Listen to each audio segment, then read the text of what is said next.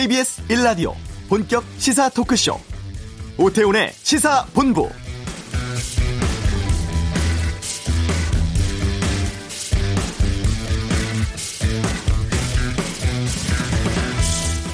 참사가 일어난 지 5년 됐지만 우리는 지금도 세월호의 침몰 원인을 명확하게 규명하지 못하고 있습니다.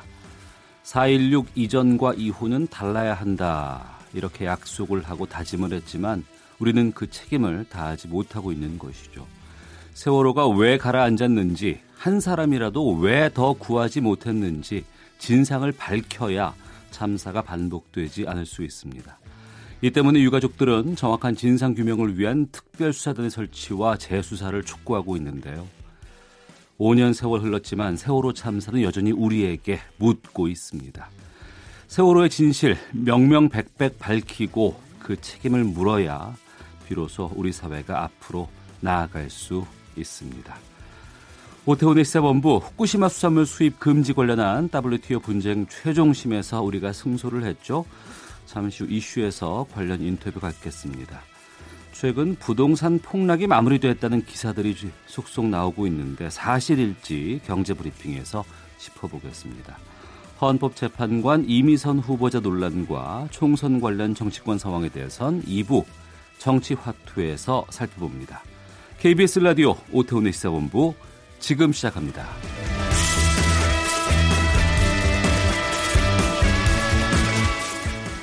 이 시각 가장 핫하고 중요한 뉴스를 정리해 드립니다. 방금 뉴스 KBS 보도국 박찬영 기자와 함께합니다. 어서 오십시오. 네, 안녕하세요. 세월호 5주기 추모 행사 곳곳에서 열리죠. 네, 먼저 오늘 오전에 그 진도 어, 세월호 사고 해역에 세월호 유가족 24명이 낚시배 타고 들어가서요. 희생자들의 넋을 기렸다고 합니다. 예. 학부모들이 배 위에서 오열하면서 헌화했다는 소식 지금 전해져 들어오고 있고요. 어, 말씀하신 것처럼 세월호 참사 5주기 맞아서 전국 곳곳에서 추모 행사 열립니다. 오늘 오후 3시에 경기도 안산시 화랑 유원지에서 4.16 세월호 참사 가족협의하고 4.16 재단이 공동 주관해서 기억식이 열리는데요. 네. 한 5천여 명 참석 예정인데 오후 3시 안산시 전역에서 1분간 추모 사이렌이 울린다고 하고요. 이후에 희생자들을 추모하는 행사가 진행이 됩니다. 오전에 그 단원구에서도 어, 희생 학생 기리는 시간을 가졌고 제주, 광주, 전남, 강원, 뭐 전국 곳곳에서 지금 추모 행사가 열리고 있습니다. 문재인 대통령이 아침에 트위터에 글을 올렸다고 합니다. 아, 세월호 참사 5주기 맞아서 가장 먼저 했던 말은 진상규명과 책임자 처벌은 철저히 이루어질 것이다라는 다짐을 했고요. 다시는 같은 비극 되풀이하지 않도록 하겠다는 각오를 되새긴다라고 말했습니다. 네. 어, 이번 5주기 기억식에 여야 정치인들 많이 참석을 한다고 하는데 그 황교안 자유한국당 대표는 이쪽에는 참석하지 않고 일반인 희생자 추모제에 참석하신다고요. 네. 오늘 오전에 인천 가족공원에서 세월호 참사 일반인 희생자 5주기 추모제가 열렸는데 네. 그 일반인들 희생자들을 위한 따로 그 행사가 열렸는데 여기에는 이제 참석을 했습니다. 어. 그런데 4.16 세월호 참사 가족협의회가 주관하는 세월호 참사 5주기 기억식 여기에는 참석하지 않을 것으로 지금 알려지고 있는데 아무래도 예. 어, 이 협의회에서 어제 그 참사 처벌해달라면서 그 대상자 음. 17명 명단 발표하지 않았었습니까? 거기에 포함돼 있죠. 황교안 그렇죠. 대표가. 황교안 대표가 포함이 돼 있으니까 아무래도 가면 충돌이 벌어질 테고 보기 좋지 않은 모습만 나올 것 같기 때문에 아마 오후에 열리는 그 행사에는 참석하지 않을 것 같습니다. 네. 이런 가운데 세월호 비하 발언이 정치권에서 또 나왔습니다. 네, 그 오늘이 그 세월호 참사 5주기인데 그 모든 이슈를 지금 차명진 전 의원의 막말이 지금 현재 도배를 하고 있는데요. 차 전 의원은 17, 18대 국회의원을 했었고 지금 그 자유한국당 경기부천 소사구 당협위원장을 맡고 있는데 어제 페북에 이런 글을 올렸습니다. 세월호 유족들 자식의 죽음에 대한 세간의 동병상련을 뭐 회쳐먹고 찜쪄먹고 모자라 뼈까지 발라먹고 진짜 징하게 헤쳐먹는다. 어, 입에 담 듣기 힘들 정도의 막말을 자기 페이스북에 올렸는데 그러면서 이렇게 얘기합니다. 개인당 10억 원의 보상금을 받아서 이 나라 학생들 안전사고 대비용 기부를 했다는 얘기를 못 들었다면서 귀하디 귀한 사회적 눈물 비용을 개인용으로 다 쌈싸먹었다. 이렇게 주장했습니다. 세월호 사건하고 아무 연관 없는 박근혜 황교안에게 자신들 자식들 죽음에 대한 자기들 책임과 죄의식을 전가하려고 있다. 이렇게 주장을 했는데 이 글 올리자마자 어, SNS에서 굉장히 논란이 되니까 밤 11시에 이걸 또 삭제를 했었고요. 오늘 오전에 다시 페이스북에 사과의 글을 올렸습니다. 사실 이거 뭐 망자에게도 그렇고 가족들에 대한 예의도 아니고 그것도 하필이면 4.16 추모 5주기 기념하는 날에 그 전날에 이런 글을 올려서 정말 많은 시민들의 지금 분노를 사고 있습니다. 네. 입에 오르 내리는 것조차도 좀 불 편한데 어, 여기에 대해서 뭐 여러 반응들 좀 나오고 있죠. 먼저 유가족 들이 반응을 내놨습니다. 세월호 유족하고 시민들로 구성된 4월 16일에 약속 국민연대가 어, 세월호 가족협의회와 함께 고소고발 검토하겠다 이렇게 밝혔고요. 정치권에서도 입장이 나오고 있는데 가장 먼저 그 자유한국당 아무래도 소속 정당이니까요. 어, 이 발언 파장 막기 위해 진화에 나섰는데 나경원 원내대표가 오늘 아침에 유가족이나 피해자분들께 아픔을 드렸다면 유감을 표한다라고 말을 했습니다. 그리고 당 윤리위원회 차원에서 논의할 계획이 있냐라고 질문 어, 기자들이 질문하니까 이제 황교안 대표가 할 일이긴 하지만 한번 검토해 보겠다라는 좀 수동적인 그런 입장을 내놨고요. 바른미래당 김관영 원내대표가 오전에 또 이렇게 얘기했네요.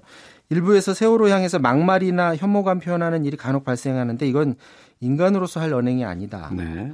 아, 세월호 참사 특별조사위가 운영되고 있지만 아직도 완전한 진상 규명이, 규명이 되지 않고 있다. 길고 지루한 시간이지만 이럴수록 우리 사회가 하나가 돼서 철저한 진상 규명이 될 수 있도록 참고 기다려줘야 한다라고 밝혔고요. 민주당 원내 수석 부대표 이철희 의원은 세월호가 지겹다는 당신들이 징글징글하고 창피한 줄 알라면서 가수 이승환 씨의 글을 인용해서 어, 차전 의원을 비판했습니다. 민주평화 정의당 모두 한국당의 그 차전 의원에 대한 징계를 지금 요구했고요. 그런데 자유한국당 정진석 의원이 또 이 발언에 또 불씨를 더 붙이는 그런 발언 아 글을 하나를 좀 또 올렸습니다. 자신이 쓴 글은 아니고 지인이 쓴 글이라면서 어, 어 트위터 이런 글을 올렸는데 세월호 그만 좀 우려 먹으라고 하세요. 죽은 애들이 불쌍하면 정말 이러면 안 되는 거죠. 라는 식의 얘기를 했는데 남의 글을 인용했지만 사실은 본인이 하고 싶은 얘기를 대신했다고도 볼 수 있는데 뭐 세월호를 바라보는 시각은 분명히 뭐 어, 연령층에서도 다를 수도 있고 진보 보수를 떠나서 조금 다를 수는 있지만 그래도 망자에 대한 어떤 예의가 아닌 이런 글들을 자꾸 올리는 거에 대해서 어, 정말 어, 많은 시민들이 불편해하고 좀 생각해 봐야 될 부분이 아닌가 그런 생각을 해봅니다. 네, 아, 프랑스 노트르담 성당에 화재가 발생을 했습니다. 속보 들어온 게 좀 있습니까? 네, 어제 그 현지 시각으로 저녁 6시 50분쯤에 대성당의 첨탑, 첨탑에서 처음 불길이 목격이 됐었고 그리고 첨탑과 아, 지붕이 불에 탔습니다. 아, 첨탑 주변에 이제 목재 구조물이 있었고 이 대성당 내부도 나무로 된 게 많아서 삽시간에 불이 번져서 불 끄는데 좀 어려웠다고 하는데요. 예. 아, 이 대성당이 700년도 더 전인 1345년에 지어졌는데 1789년 프랑스 대혁명 당시에 일부 파손이 되기는 했지만 이후에 이제 잘 지켜오다가 음. 이번에 이제 불이 났습니다. 현재 화, 재 원인과 관련해서는 현지 언론에서는 첨탑을 개보수 작업 을 하는 과정에서 뭔가 문제가 있어서 불이 난 것으로 보인다 지금 보도가 나오고 있는데 네. 에, 이 대성당을 좀 더 보수해서 문화재를 좀 보존을 하고 많은 관광객들한테 보여주려다가 오히려 큰 화를 당한 것 같습니다. 현지 경찰은 테러나 아니면 방화 가능성은 없다 이렇게 일축하고 있고요. 대성당 화재에 대해서 교황청이 성명을 냈습니다. 프랑스 가톨릭 교회와 파리 시민들에게 연대를 표현한다, 표한다. 이렇게 밝혔고요. 이외에도 각국 정상들이 위로의 말을 지금 전하고 있고 우리나라 문화재청도 그 대성당 화재와 관련해서 깊은 유감을 표하면서 우리나라 문화재 전반에 대해서 긴급 점검에 나섰겠다 아, 이렇게 밝혔습니다. 알겠습니다. 방금 뉴스 박찬영 기자와 함께했습니다. 자, 이어서 교통 상황 살펴보겠습니다. 교통정보센터의 박소영 리포터입니다. 수도권 45번 국도 평택에서 광주 쪽으로 이동하는데 용인시 묘봉 교차로 1, 2차로에서 화물차끼리 추돌하는 사고가 발생했습니다. 이 처리 작업으로 전면 통제가 되고 있어서 미리 우회하셔야겠는데요. 반대 평택 쪽으로도 이 사고 구경 여파로 정체가 되고 있습니다. 또 영동고속도로 강릉 쪽으로는 광교터널 부근에서 조금 전 화물차 관련해 사고가 발생했습니다. 여파로 부근 지나기가 어렵고요. 이후로 막성부터 정체가 심한데요. 양지 터널 부근에서 작업이 있었습니다. 여파로 마성에서 양지 터널을 지나는데 50분 정도 걸리고 있습니다. KBS 교통정보센터였습니다.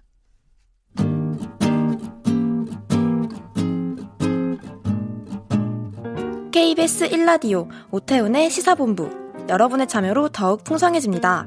방송에 참여하고 싶으신 분은 문자 9730번으로 의견 보내주세요. 애플리케이션 콩과 마이케이는 무료입니다. 많은 참여 부탁드려요. 지난주 후쿠시마산 수산물을 수입 금지한 한국 정부의 조치가 정당하다는 WTO 상소기구의 판정이 있었습니다. 1심에서는 우리가 졌죠. 우리 정부 최종심에서 어떻게 이겼을지 좀 소송 뒷이야기들 살펴보겠습니다. 통상교섭본부 신통상질서전략실의 김승호 실장 오셨습니다. 어서 오십시오. 예, 반갑습니다. 김승호입니다. 예. 스튜디오 들어오시는데 빛이 빈다는 것 같아요. 아니, 아닙니다. 감사합니다. 우선 고생하셨다는 말씀 드리겠습니다. 예. 축하드리고요. 후쿠시마 산 수산물 수입 금지 조치 계속 지속될 수 있는 거잖아요, 이제는. 예, 그렇습니다. 이제 예. 우리 정부가 어, 마음대로 할 수 있는 재량 사항입니다. 네. 우리가 풀고 싶으면 풀고 음. 예, 계속 하고 싶으면 계속 하고 우리 정부 의사에 반해서 네. 예, 조치를 해야 되는 예, 국제적 국제법적인 뭐 근거나 의무 이런 것은 없게 되었습니다. 네. WTO 판정 결과가 그 1심이라고 할 수 있는 분쟁 해결 기구 패널의 판정을 이제 뒤집은 건데 네. 이게 뭐 식품 위생이라든가 이런 쪽에서는 최초라고 들었어요. 맞습니까? 예, 예 그렇습니다. 그 상소심에서 1심 결과가 번복되는 일은 드물지는 않지만 있기는 한데요. 네. 이번 사건은 1심에서 저희가 완패를 했습니다. 예. 그 완패한 것을 완승한 어. 완전히 저희 주장을 전부 다 받아들였거든요. 예. 예 이렇게 승소한 예는 아주 드물고요. 예. 그 SPS라고 하는 게 식품위생검역 관련 사건입니다. 식품위생검역. 예, 예. 예. 이 사건에서는 그 상소기구에서 예, 번복된 예가 이번이 어. 처음입니다. 예. 그러면 어떤 이유로 근거를 통해서 우리 정부의 그 후쿠시마산 수산물 수입 금지 조치가 부당하다는 결론이 났던 건가요? 그 의견적으로 봤을 때, 네. 직관적으로 봤을 때 차별적인 그 조치가 예. 차별적이 차별이 아니라고 어. 하는 그 설명을 예. 패널이 납득을 하지 않았습니다. 어. 구체적으로 조금 더 설명드리면은 1심에서 예. 예. 그 협정의 한 구절이 있습니다. 네. 동일하거나 유사한 조건에 있는 국가는 차별하지 마라 어. 하는 조항이 있거든요. 예. 그러니까 패널은 방사능이면 다 같은 방사능인데 네. 일본 방사능, 독일 방사능 차이가 없고 어. 그리고 한국 정부가 허용이 가능한 기준치를 설정을 했는데 네. 이 정도 이하면은 괜찮다고. 음. 그 기준치 이하에 일본이 들어왔는데 네. 왜 다른 나라에 대해서는 요구하지 않는 추가 자료를 일본에 대해서만 요구를 하느냐. 어. 이것은 동일하고 유사한 조건에 있는 나라를 차별하는 것이다. 네. 이렇게 판단을 한 것입니다. 1심 때. 예, 예, 그렇습니다. 그럼 이제 제가 듣기에도 그 1심 번복이 너무 힘들다는 얘기를 예, 많이 예. 들어왔는데 예. 이번에 준비하실 때 2심에서 가장 중점적으로 좀 고려했던 것들은 어떤 것들을 좀 준비하신 거예요? 그 1심에서 저희가 워낙 완패를 했기 때문에요. 예. 그리고 또 2심에서는 새로운 자료나 그 사실관계를 추가적으로 제출할 수도 없습니다. 아 그래요? 예, 예. 1심에 했던 자료를 가지고 얘기를 해야 됩니다. 어. 따라서 1심에서 우리나라 제도가 일본에 대해서 차별적이라고 패널이 만장일치로 완벽하게 저희를 일패도지를 시켰기 때문에 네. 1심에 했던 주장을 그대로 반복해서는 승산이 없을 거라고 생각을 했습니다. 예. 그래서 판 1심 재판부의 판결 자체 음. 한국 제도가 차별적이다 요라는 판결 자체를 번복시키기보다는 패널이 그러한 판결에 이르기까지의 과정에서 네. 혹시 심리상의 오류나 음. 흠결이 없었는가 그것을 노려봤습니다. 네. 예, 패널이 공정하게 심리를 해야 되는데 그러지 못하면은 부인이 되거든요. 네. 이렇습니다. 메시지를 공격할 수 없으면 메신저를 공격하라는 말이지 않습니까? 정치에서 많이 쓰죠. 예, 예, 예. 그런 것처럼 판결 자체를 공격해서는 조금 승산이 없을 것 같아서 아. 판결에 이르는 과정 중에 흠결이 분명히 있을 것이다. 예. 그걸 한번 찾아보자. 그래서 예, 눈을 뒤집고 찾아봤습니다. 그 찾으셨잖아요. 예, 찾았습니다. 어떤 게 있던 건가요, 그러면? 그, 그 WTO 패널 관련 규정에 보면은 네. 당사국의 주장을 골고루 다 종합 듣고 음. 골고루 종합적으로 판결을 해야 됩니다. 네. 당사자가 주장한 내용을 고려를 하지 않거나 그중 일부만 고려해서 판결을 하면은 음. 공정한 판결이 되지 않기 때문에 당사자의 주장과 네. 그리고 당사자가 문제가 되는 제도를 만들었을 때 고려했다고 하는 사항에 대해서 어. 패널이 충분히 고려를 해야 됩니다. 네. 그런데 이 그 패널 판결에서는 우리나라가 일본이라는 특수한 사정, 원전 사고가 일어났다는 그 특수한 사정 때문에 네. 에, 추가적인 조치를 요구를 했다는 점, 어. 이 점을 에, 심리를 깊게 하지 않았습니다. 예. 그저 단순히 어. 찌 되었건 네. 허용치 내에 있으면은 어. 그 나라의 사정이 그 허용치 내에 반영이 된 것 아니냐. 따로 어. 허용치는 따로고 허용치 말고 달리 그 나라의 사정이 또 이러저러해서 특별합니다라는 것을 굳이 따로 고려할 필요가 있겠느냐 해서 예. 그 저희가 중요 그 강조한 음. 일본의 특수한 사정에 대해서 네. 예, 뭐 그렇게 깊게 심리를 하지 않았습니다. 어. 저희는 그 점을 물고 늘어졌습니다. 예, 이게 예. 패널이 저희가 고려했던 요소를 똑같이 균등하게 다 심리를 했어야 되는데 어. 그 심리를 하지 않고 네. 단순히 외형적으로 상품에 나타나는 수치상의 유해성만 어. 가지고 차별적이라고 판결했습니다. 그러니 예. 부당합니다라고 공격을 했습니다. 그 최종심에서 우리가 얼마나 이긴 거예요? 뭐 거기서도 몇 대 몇 이렇게 판정하지 않, 않나요? 그 판사들이 만장일치로 하고요. 예. 뭐세 명이 하는데 두 어. 명은 찬성하고 한 명은 반대하고 예. 에, 이런 경우가 가끔 있습니다만 이런 이런 경우에는 그런 건 없었고요. 어. 저희가 부당하다고 제시한 항목은 전부 다 저희 손을 들어줬고 예. 저희가 부당하다고 제출한 그 근거, 음. 저희의 논거도 전부 다 에, 용인을 해 주었습니다. 네. 이 소송 관련해서 팀 꾸려가지고 좀 준비하고 하셨을 거 아니에요? 예, 그렇습니다. 몇 분이나 그 팀에 참여를 하고 있었습니까? 우리 쪽에? 그게 한 4년에 걸친 것이기 때문에 예. 들락날락한 사람도 많고요. 어. 해서 어, 한그 당시로만 보면은 예, 예. 예, 범정부적으로 한 2, 30명 되지 않을까 싶고요. 어.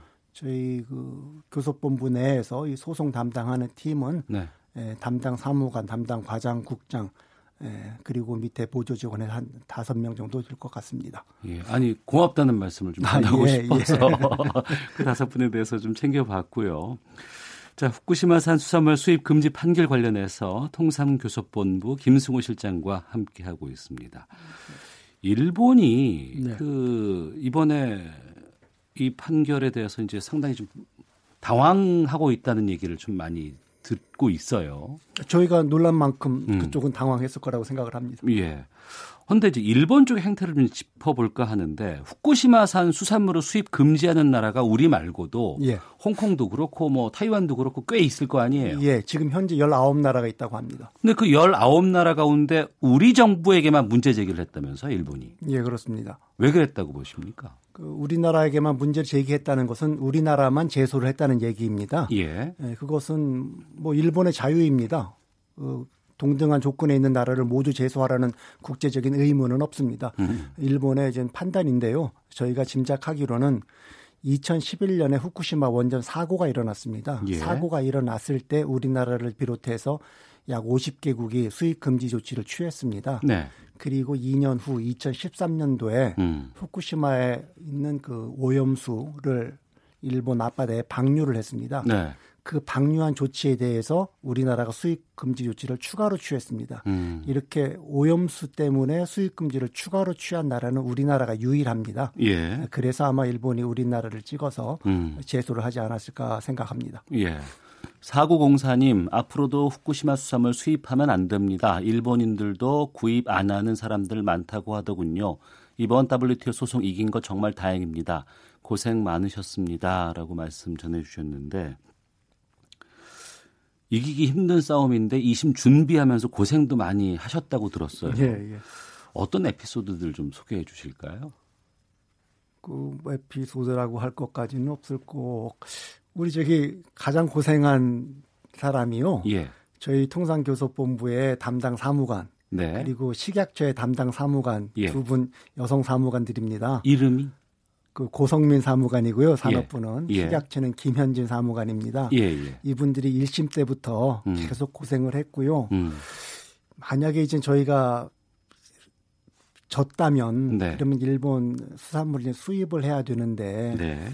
그러니 그 일이 본인들이 감당하기에는 너무 엄청난 것 같기도 하고 그래서 음. 어린 사무관들이라 걱정이 많았던 모양입니다. 네. 네, 이 양반들이 이제 그 제일 먼저 어. 판결문 4번을 받게 됐거든요. 저희가 그 예, 예. 콘택트 포인트여서 예. 이분들이 이것을 읽어보고 어. 서로 전화를 하면서 예. 예, 엉엉 울었다고 합니다. 어. 그래서 한 사람은 사무실에서 예. 한 사람은 야근하고 서울시 올라가는 KTX에서 전화 통화를 했는데 어. KTX 사무실에서 엉엉 울었다고 하고요. 예, 예. 그다음에 이 고성민 사무관은 내일 모레 저기 다음 주에 그 결혼식을 합니다. 아이고, 예, 예. 예. 그래서 지금 이겨서 어. 아주 힘든지 모르고 지금 며칠째 일을 하고 있는데요. 예, 예. 옆에서 보기에는 얼굴도 부, 붓고 그래서 좀 안 좋은데 아이고. 혹시 신부 화장 잘 안 받더라도 어. 우리 시댁 식구들 잘 좀 이해해 주셨으면 좋겠습니다.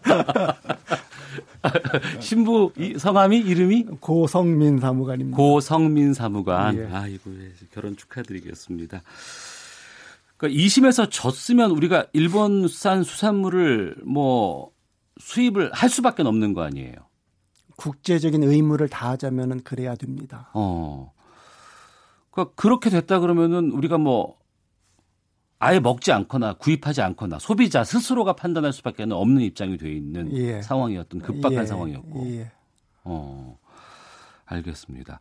근데 저희가 그때 그런 얘기도 한 적이 있었어요. 그렇게 해서 수입하게 되면 난 안 먹을 거야 라고 하면 되는 것 아니냐라고 얘기했는데 예. 후쿠시마 산인지 일본 산인지요. 이게 잘 좀 표기 같은 것들이 안 돼 있는 경우가 많이 있다고 들었거든요. 예. 이거는 이제라도 좀 바꿔야 되지 않을까 싶은데 어떻게 생각하십니까? 지금 이제 저희가 승소를 했기 때문에 그런 걱정은 없고요. 어, 예, 예. 그리고 현재 우리나라 시중에 유통되고 있는 일본 수산물은 음. 우리 식약처에 아주 엄정한 검사 과정을 통해서 네. 에, 유통이 되는 것입니다. 그래서 음. 시중에 있는 것은 안심하시고 네. 드셔도 되고요. 음. 지금 말씀하신 대로 만약에 졌을 경우에 후쿠시마라는 표기를 하면 어떻게 되느냐라고 하는데 가능은 합니다만 네. 모든 나라에 대해서 동일하게 적용을 해야 됩니다. 어. 일본에 대해서만 요구를 해야 되는 게 아니라 예. 그러면은 너무 과도한 규제가 되기 때문에 다른 나라에서 반발할 가능성도 있고요. 어. 반대로 우리나라도 해외 수출을 할때 예. Made in Korea뿐만 아니라 어. 괄호 열고 경상도 전라도 다 도시 이름까지 다 써야 됩니다. 우리도 수출할 우리도 때. 해야 되죠. 그러니까 좀 불편하지요. 예. 그리고 또 물고기가 후쿠시마 앞바다에만 있는 게 아니지 않습니까? 돌아다니기 때문에 사실 큰 의미는 없을 수가 있습니다. 음. 예. 이번에 1심 패소한 결과와 그리고 이제 2심에서 승소한 것들 이런 것들을 좀 기록으로 남겨서 이후에 다른 것에도 써야 되겠다라는 것들을 뭐 지시가 예, 지시, 대통령님의 지시가 있어서요. 예, 예. 예곧 예, 준비하고 있습니다. 어, 거기는 어떤 것들을 담을 수 있을까요, 그러면? 지금 그 1차 심리 때 저희가 제출했던 모든 자료들 요약해서 집어넣고요. 2차 음. 심리 때 제출했던 자료들 모두 요약해서 집어넣고요. 네. 에, 하지만은 그 전문에는 음. 그 요지를 말씀드리면 우선 우리가 왜 이러한 조치를 취할 수밖에 없었는가. 예. 그리고 이러한 조치가 왜 정당한가. 음. 에, 그리고 그, 그 심리 과정에서 네. 우리의 주장이 왜 1심에서 잘 받아들이지 않았었는가. 네. 어떻게 주장했으면 혹시 받아들여졌을 1심에서도 여, 예, 예. 여지가 있지 않았었을까 음. 예, 그러한 점을 한번 예, 살펴보려고 합니다. 네, 김승우 실장께서 외교부에서도 근무를 하셨던 경험이 예, 있으시죠? 저는 그 한 30년 이상 외교부에서 근무했습니다. 예, 일본 쪽의 입장 반응들 좀 듣고 싶습니다. 지금 일본 쪽에서 상당히 지금 격앙돼 있다는 얘기들도 많이 나오고 있는데, 예, 그렇습니다. 그리고 뭐 어, G20 정상회담에서 어, 개별 정상회담도 하지 않을 것이다, 뭐 이런 얘기도 나오고 있더군요. 어떻게 판단하세요?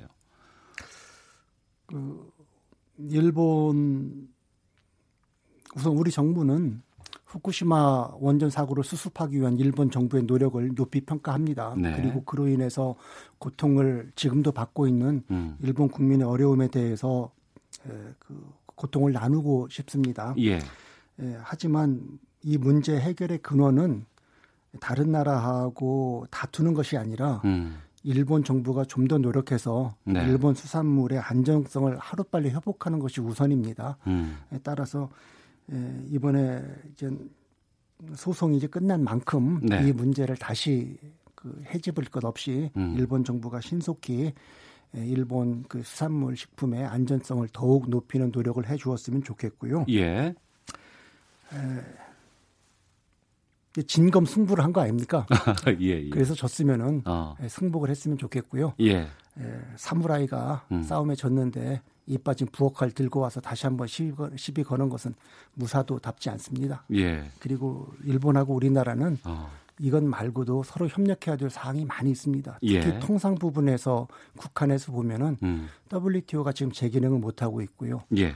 예. 그리고 지금 많은 나라들이 시장 보호 조치를 취하고 있기 때문에 어. 예, 수출을 주로 그 경제 수출을 의존하는 경제를 가지고 있는 일본이나 우리나라가 네. 예, 가장 먼저 피해를 봅니다. 이러한 문제에 대해서 공동으로 대응해야 될 음. 사항도 많고요. 예. 그래서 저희는 이러한 양자 간의 문제는 하루빨리 일단락 짓고 어. 일본과 협력해서 국제 통상의 발전을 위한 건설적인 협력을 진행하고 싶습니다. 예. 대승적인 차원에서 말씀을 해 주셔서 너무나 감사드리다는 말씀 드리겠고요. 5719님 방송 듣다가 문자 드립니다. 정말 정말 수고 많으셨고 애쓰셨고 사무관님 결혼 축하드립니다라고 보내 주셨습니다.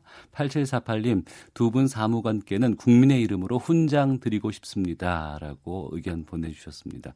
제가 외교적으로 뭐 좀 여쭤보려고 했지만 또 한편으로는 또 이게 외교적인 결례가 될 수 있는 부분들도 있기 때문에 음. 말씀을 차분차분하게 해주셔서 감사하던 말씀까지도 전하도록 하겠습니다. 자, 지금까지 통상교섭본부의 김승호 실장과 함께 말씀 나눴습니다. 오늘 말씀 고맙습니다. 예, 감사합니다. 헤드라인 뉴스입니다. 경찰이 가수 겸 배우 박유천 씨의 자택 등에 대해 압수수색에 들어갔습니다. 박 씨는 남양유업 창업주의 외손녀 황하나 씨와 필로폰을 구매해 투약한 혐의를 받고 있습니다. 앞으로 성범죄로 100만 원 이상의 벌금형을 받은 공무원은 퇴출됩니다. 5년 만에 부활한 아파트 분양원가 분석 결과 주택업자에게 돌아가는 이익이 너무 과다하다는 주장이 제기됐습니다. 내일부터 주요 은행 변동금리 대출의 중도 상환 수수료가 인하됩니다. 오는 7월 1일부터 배출가스 5등급 차량의 서울도심 출입이 제한됩니다. 지금까지 헤드라인 뉴스 정원 나였습니다.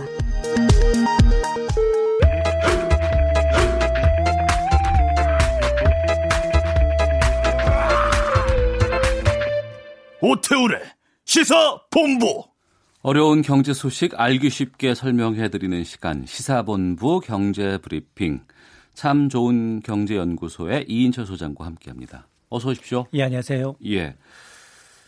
서울 아파트 급매물 거래가 뭐 반짝 증가한 이후에 다시 소강 상태에 접어들었다.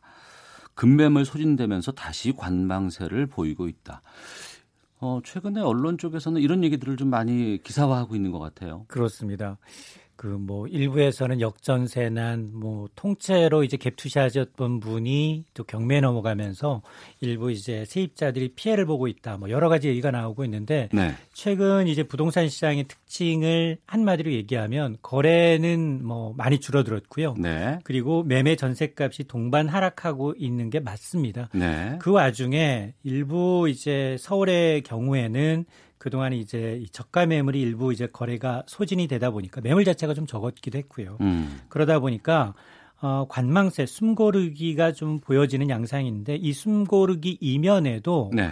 어, 서울 집값이 추가로 좀 떨어지지 않겠느냐. 음. 그러면서 실수요자들조차도 거래를 하지 않고 있다는 겁니다. 네. 실제로 서울 아파트 매매 가격과 전세 가격은 뭐 동반 20주 가까이 넘게 떨어지고 있거든요. 어. 이게 이제 지난 9.13 대책 이후에 이제 상승폭이 크게 둔화되거나 이제 하락 추세에서 크게 벗어나지 않고 있습니다. 예. 그러다 보니까 뭐 실제로 이제 서울 아파트의 경우에는 가장 이제 어떤 전체 부동산 시장의 바로미터 아니겠어요? 네. 특히 이제 강남 아파트가 얼마나 거래가 되느냐, 재건축이 얼마나 줄어드느냐, 뭐 이런 문제가 굉장히 바로미터가 될 텐데 급매물은 이제 거래가 잠깐 증가하다가 이달 들어서 소강 상태로 접어든 게 맞고요. 네. 특히 이제 재건축은 뭐 수억 원 내린 재건축 등 어, 일부 이제 대기 수요가 움직이긴 했지만 싼 매물이 좀 사라지고 이제 호가가 다시 오르니까 거래가 끊긴 상황입니다. 음. 그러다 보니까 전문가들 시각은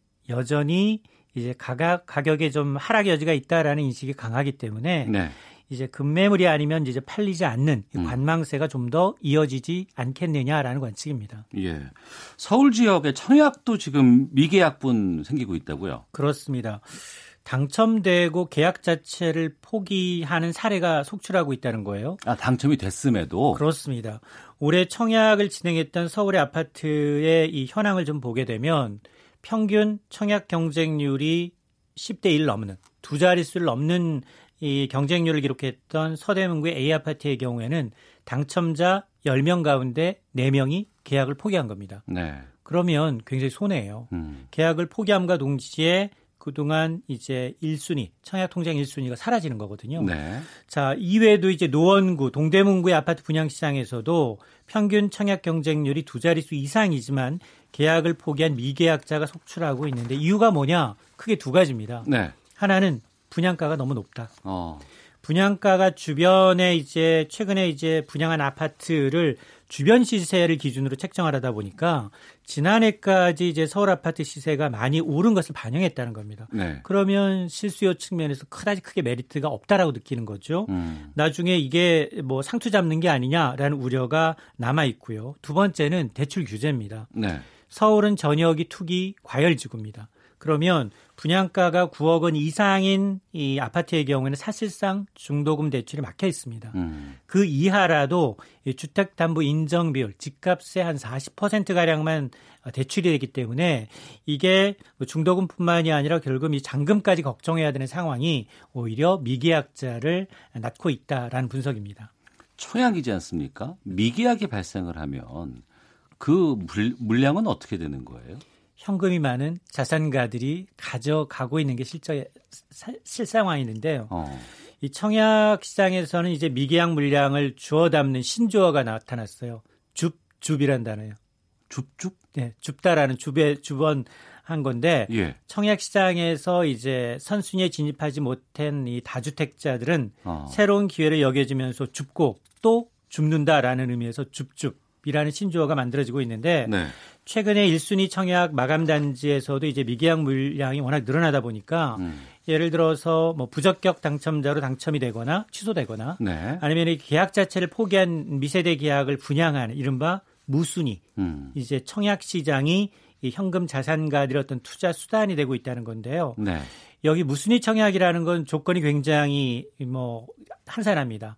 청약 통장이 없어도 되고요. 음. 만 19세 이상이면 누구나 신청이 가능합니다. 네. 그러다 보니까 이게 또 당첨 이력이 남지 않습니다. 그러니까 어. 나중에 실제로 다른 분양에서 1순위 청약을 넣을 수 있기 때문에 자산가들의 이제 투자 대상이 되고 있는데 물론 뭐 그렇다고 하더라도 뭐 분양가가 워낙 높거나 음. 입지가 떨어진 곳의 경우에는 여전히 뭐 자산가들도 외면하고 있지만 네. 실질적으로 이제 가장 선호하는 이제 84제곱미터 그러니까 30평형대에서는 굉장히 자산가들이 이제 이런 물량을 주워 담고 있는 게 사실입니다.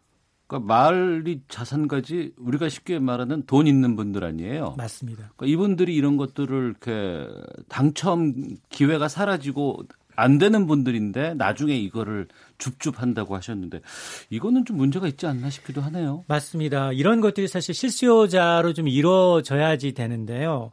예전에는 이 미계약 잔여 물량을 어떻게 했느냐 모델하우스의 선착순으로 줄 세워서 이제 저기 주인을 찾았거든요. 예. 그러다 보니까 어떤 부작용이 생겼느냐, 뭐 밤샘 주석이 그리고는 대리 주석이 음. 번호표를 또 거래하는 현상까지 부작용이 커졌거든요. 네. 그래서 이를 개선하기 위해서 정부가 올해 2월부터는 온라인 접수를 의무화했어요. 음. 그러니까 1순위 청약에 앞서서 금융결제원을 통해서 접수가 가능한데 앞서서 이제 청약 조건이 19세 이상이면 누구나 다 다주택자도 접수가 가능하다 보니까 현금 부자들은 중장기적인 시각에서 접근을 하거든요. 당장의 수익보다도 그러다 보니까 이런 물량들이 이제 사실은 이 현금 부자들한테 넘어가고 있는데 현금 없는 사람들은 그림의 턱이라는 거거든요. 그러다 보니까 오히려 이런 물량들이 무주택자 내지는 1주택을 갈아타려는 실수요자들 네. 이런 쪽으로 좀 물꼬를 터줘서 더 많은 기회를 줘야 되는 게 아니냐라는 건데 그러려면 약간의 정책적 배려가 필요한데요. 무주택자나 1주택 수요자의 경우에는 대출 규제를 좀 차정하는 방안 그리고 갈아타는 이 규제가 굉장히 좀 심한데 갈아탈 경우에는 기존 주택을 3년 이에 매각하도록 돼 있어요. 음. 근데 3년 이에 팔 수 있는 이 확률이 높지가 않거든요. 시장 네. 상황이 이렇게 좋지 않을 경우에는. 그러니까 이런 것들에 대해서 어느 정도 현실에 맞게끔 규제를 좀 풀어줄, 어, 풀어줄 필요는 있습니다. 네. 전반적인 부동산 시장에 대한 전망은 그다지 밝지 않은 상황이죠. 일단 국책연구기관이 이제 KDI 한국개발연구원의 이제 분석을 보면 어, 부동산 전문가 100여 명을 대상으로 실시한 설문조사 결과인데요. 1년 이후 서울의 집값이 현재보다 하락할 것이다라는 응답이 59%로 음. 부정적 평가가 우세합니다. 네. 상승할 것이라는 전망은 16%에 불과하고요. 특히 비수도권의 경우는 10명 가운데 7명이 하락을 점치고 있습니다. 음. 그럼에도 불구하고 지금 부동산 규제는 현재 수준을 유지해야 한다라는 목소리가 높거든요. 예. 그러니까 이제 금융 규제, 뭐 주택담보 인정 비율, 총부채 상환 비율 강화된 규제는 그대로 유지해야 된다라는 답변이 10명 가운데 7명이고 음. 이외에도 이제 주택 공급, 서울 외곽 등으로 수도권은 공급을 확대해야 한다. 3기 신도시 추진해야 된다라는 의견에 찬성 의견이 많기 때문에 앞으로도 정부는 이런 걸 좀 반영해야 할 것으로 보입니다. 예. 정부에서도 당분간 부동산 규제는 계속 유지하겠다는 그런 방침 밝히고 있잖아요. 그렇습니다. 예. 현 정부는 과거 정부와 같이 이제 대규모 토목 건설 공사로 이제 건설 경기를 부양하지는 않겠다라는 겁니다. 대신에 어, 국민 생활과 좀 밀접한 이 사회 간접 SOC 재정 투자를 늘려서 뭐 침체된 투자와 내수, 고용의 활력을 불어넣겠다라고 밝히고 있습니다. 네, 경제브리핑 참 좋은 경제연구소 이인철 소장과 함께했습니다. 고맙습니다. 네, 감사합니다. 잠시 후 2부 정치 화투 아, 국회 현직 두 의원과 함께 말씀 나눠봅니다. 하재근의 문화살롱 11년 만에 황제로 돌아온 타이거 우즈 이야기 짚어보겠습니다. 뉴스 들으시고 2부에서 뵙겠습니다.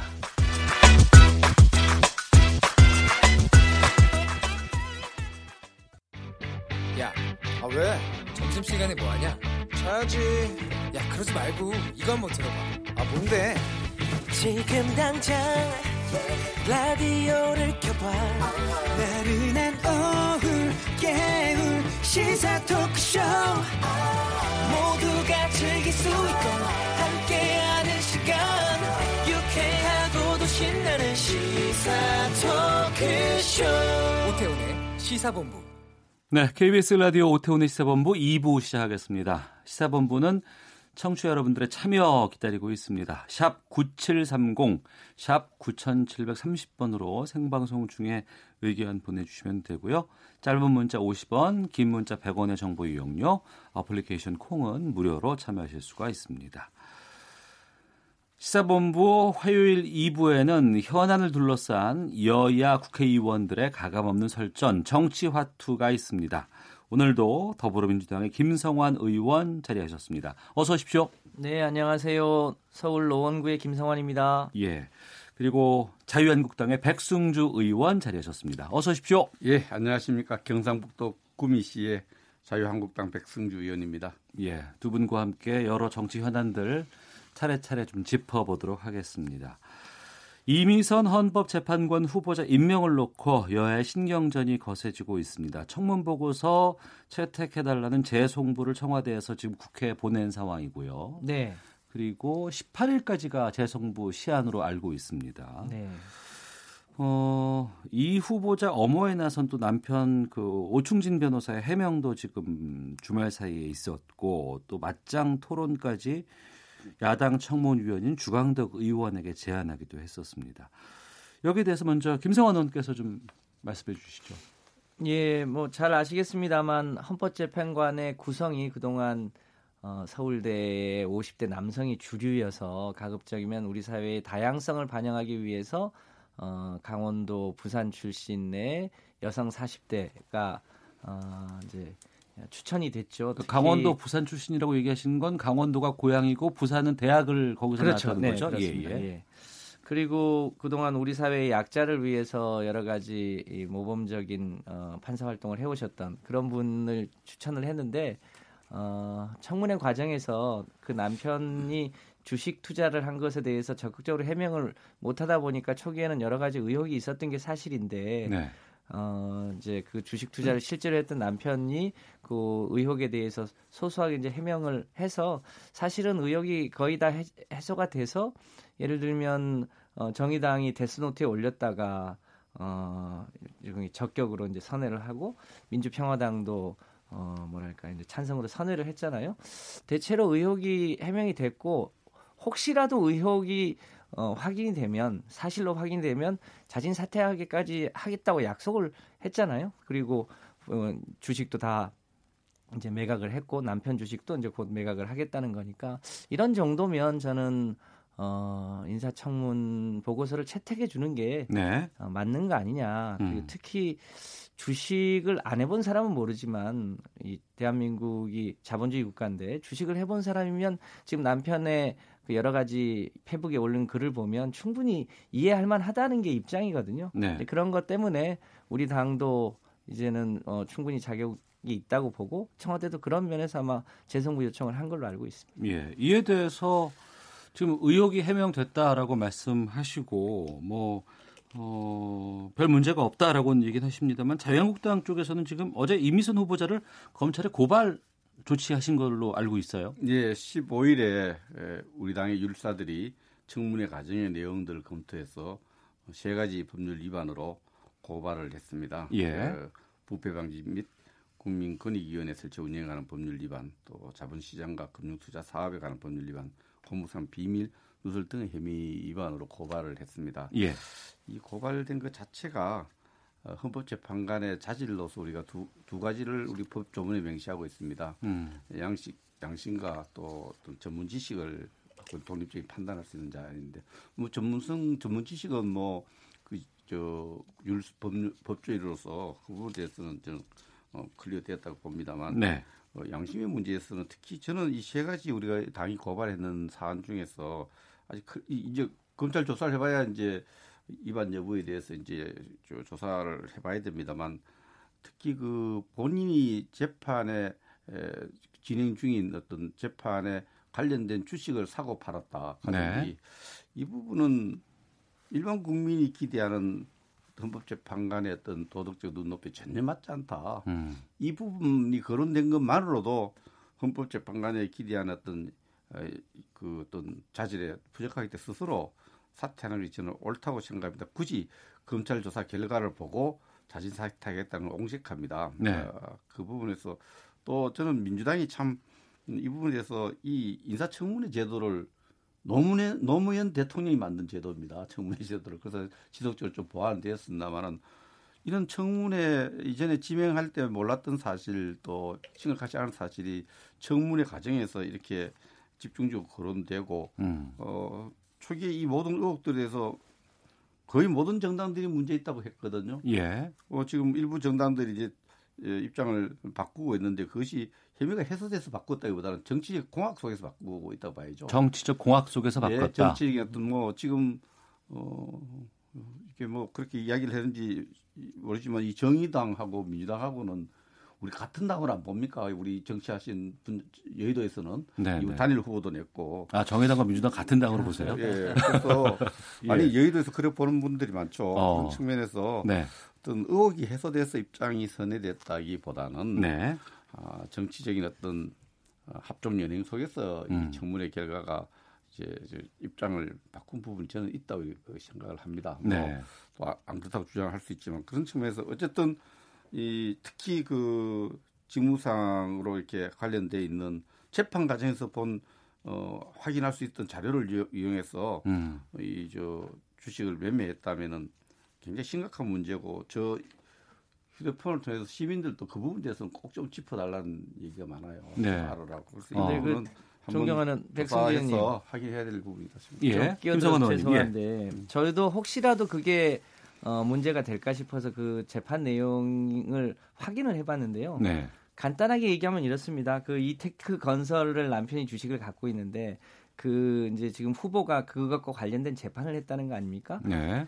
그 제목이 거론되지는 하지만 실제로는 이테크 건설의 주가에 영향을 미칠 수 있는 그런 재판이 아니에요. 음. 그러니까 내용이 이테크 건설의 하도급 운송업체가 기중기를 임차했는데 그 기중기 임차한 기중기가 사고를 낸 거예요. 네. 그래서 그 이테크 건설의 일종의 보험회사인 삼성화재가 돈을 내고 음. 나중에 그 기중기 회사가 가입한 공제보험에 일종의 우리가 낸 소송 보험료 1억 6천만 원을 당신네들이 내야 되는 거 아니냐 이렇게 소송이 붙은 거거든요. 그러니까 사실은 이테크 건설이 이 재판에 관여된 게 아닌 거죠. 네.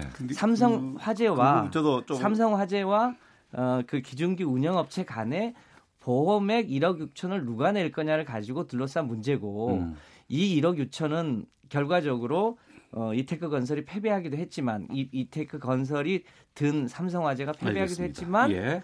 이것이 주가에 영향을 미칠 수 있는 그런 사안도 아니고 그러니까 너무 과도하게 그러니까 내부 정보를 이용한 의혹과는 다른 재판이었다라고 네. 주장하시는데 그러니까 그 내용을 조금만 보면 알 수 있는 것을 이테크 재판 과정에서 그 이테크 재, 그 내용들을 회사의 자산과 회사에 대한 정보를 모두 알게 돼 있다고 합니다. 저도 뭐 재판관을 안 해봐서 음. 주변 그저 정말 그 모든 알게 되는 그런 상황에서 주식 거래됐다는 그 자체만으로도 네. 어 심각한 어 도덕적 흥결상이 된다 고 보고요. 이거는 예. 삼성화재대 어, 기준기 업체 간에 이게 보면 어제 또 감성적으로 재판이죠. 감성적으로 가족들 나와서 또 주변에 또 민주당 분들이 나와서 돈 돈을 벌은 거 별로 없다 오히려 잃었다 아, 이렇게 음. 말씀하시는데 이것은 그 주식 투자에서 돈을 잃고 돈을 벌고의 문제가 아닙니다. 네. 거기에 대한 내부 정보를 알고 내부 정보를 공유해서 음. 거래를 했느냐 이 부분 때이 부분은 뭐 검사를 조사를 통해 밝혀질 일입니다. 신속히 조사하기를 바라고요. 네. 어, 이런 도덕적 흥결이 지적되고 이, 이 정도 제1야당이 어, 세 가지 범죄 구성 요건을 고발할 정도라면 왜 무리하게 재판을 하려는지 모르겠어요. 예. 이런 부분에 대해서 어, 검증의 책임 또 이런 부분 검증의 책임을 느끼면 철회를 해야 되고 또 당사자가 국민에게 누가 된다 아, 이렇게 생각하면 스스로 사퇴하는 게 옳다고 봅니다. 알겠습니다. 청취자들께서도 여러 의견을 보내주고 계시는데요. 7294님, 이미선 후보자 주식 매각했다고 해결되는 건 아닙니다. 헌법재판관은 명예와 청렴성이 중요합니다. 사퇴해야 합니다. 7382님, 국민은 바보가 아닙니다. 뻔뻔함의 극치라고 봅니다. 또 7030님, 왜 논란이 있는 사람만 추천하나요? 라는 의견 보내주셨고, 또 반대쪽의 의견도 있는데요. 반대를 위한 반대 우리 정치에서 사라져야 합니다라고 GKF 땡땡님께서 또 1035님 이번에 검찰 고발하면서 후보자 의혹을 제기한 사람들은 의혹이 해소되면 면책 특권 뒤에 숨지 마시고 응당한 책임을 지셔야 합니다. 5180님 공직자는 거지가 돼야 합니까? 차라리 주식시장을 때리세요. 보수 성향 후보자였으면 이렇게까지 하셨을까요? 라는 의견도 보내주고 계시는데요. 어, 저희가 직접적인 여론조사 수치를 말씀드리지는 않겠습니다만 상당수 여론조사 추이를 보면은 뭐 시점에 따라는 좀 다를 수 있겠습니다만 이미선 후보자가 헌법재판관 자격이 없다는 쪽에 좀 더 무게가 좀 실리는 부분들이 좀 있는 것 같습니다. 어, 어제 그 우원식 어, 민주당 전 원내대표가 결정적 한박 없이 무조건 국민 눈높이만 주장하는 건 무리다 이렇게 얘기를 하셨는데 이 국민 눈높이에 어긋나는 프레임에 대한 부분들도 참 여, 여기저기서 얘기들이 좀 나오고 있습니다. 제가 보기에는요. 네. 왜 자유한국당이 이것을 이렇게 과도하게 물고 늘어질까? 네. 근데 그거는 제가 보기에는 일종의 최선의 공격이 최선의 방어다 뭐 이런 얘기가 있잖아요. 오늘이 4월 16일 4.16 5주기입니다. 네. 잘 아시다시피 당시 황교안 법무부 장관이 그 세월호의 학생들을 제대로 구제하지 못한 어, 해경의 1, 2, 3 정장이 이 구속영장이 청구가 됐잖아요. 그 안에 업무상 과실치사 혐의가 들어 있었는데 네. 그것을 빼라고 일종의 직권남용을 한 거죠. 이, 이 혐의가 이제 최근에 드러난 거 아닙니까? 이번이 오늘이 그 4.16 5주기인데 예를 들면 이제 어, 만약에 이런 건을 자유한국당이 계속 공격하지 않으면 아마 그게 굉장히 주요한 이슈가 됐을 겁니다. 음. 제가 보기에는 그 이슈를 가리기 위해서 과도하게 공격하는 거 아니냐 네. 이런 생각을 지울 수가 없습니다. 예, 백승주 의원님, 예, 김성환 의원님답지 않게 어, 말씀을 하시는데 어, 이미선 헌법재판관의 그 청문회하고 또뭐 세월호와 관련해서 어, 또 제기되는 의혹하고 연계시켜서 그걸 피하기 위해서 이렇게 했던 세월로요. 우리 자유한국당이 선제적으로 잘 조사 많이 해왔습니다. 세월로 조사와 관련해서 우리가 한 번도 소극적인 적이 없어요. 다 하자는 대로 다 했고 또그 했기 때문에 세월로 조사하고 어 이미선 헌법재판관 어 인사청문회 이 청문회에 대한 검증 문제 특히 부, 이렇게 말씀하는 사람 왜 추천했어요? 검증해야 될 분들 왜 검증을 이대로 제대로 되는 문제 생기는 겁니다. 네. 그런 문제를 피하기 위해서 자꾸 세월로 끄잡아드리고 당 대표 끄잡아드리는데 이거야말로 역으로 물타기 하는 겁니다. 예. 아무 관계없이 세월로 끌어들여 갖고 세월로 공시에 막으려고 한국당 세월로에 물을 잘못했어요. 조사하자는 조사했고 법 만들면 법 만들고 특위 만들면 특위 만들고 그 이런 문제에서 이런 문제에 대해서 네. 좀 물타기 하지 말고 음. 검증을 잘못 추천을 잘못하고 검증을 잘못한 데 대한 어, 정말 국민에게 죄송한 마음을 갖고 책임져야 될 분은 책임져야 되는 것이 필요하다 생각합니다. 알겠습니다. 아, 이 주제는 좀 마무리를 할까 하는데요. 그러면은 어, 4월 18일까지 재송부 요청되지 않으면 19일 날 임명이 되나요? 현재로서는 대통령님이 이제 어, 그 출국을 하셨습니다만 아마 전자결제로 하게 되지 않을까 그렇게 예상합니다. 예. 야당은 그러면 향후에 어떻게 일정을 잡고 계시는지요? 우리가 막을 수 있는 방법은 없습니다. 음. 저 경과 보고서 채택 안 했기 때문에 또 10일 안에 날짜 기일을 정해서 송부해 오면 또 그게 지나면은 대통령이 인사권에서 저 임명을 할수 있죠. 그러나 아, 그렇다 해서 고발했는 거 취소되는 건 아니거든요. 네. 그래서 제기된 의혹들에 대한 검찰이 신속하게 음. 예, 조사하도록 촉구할 것입니다. 예. 샵 9730번으로 저희 시사본부에 이번 관련해서 여러 가지 의견 보내주고 계시는데 현재까지는 반대 의견이 조금 더 많이 들어오고 있는 상황이라는 것 여러분께 알려드리겠습니다. 3125님 국민의 눈높이가 안 맞는 거 맞아요. 당사자가 대답 안 하고 남편이 나선다니 웃깁니다. 9988님 장관은 흠이 있을 수 있지만 판사는 도덕이 우선돼야 하죠.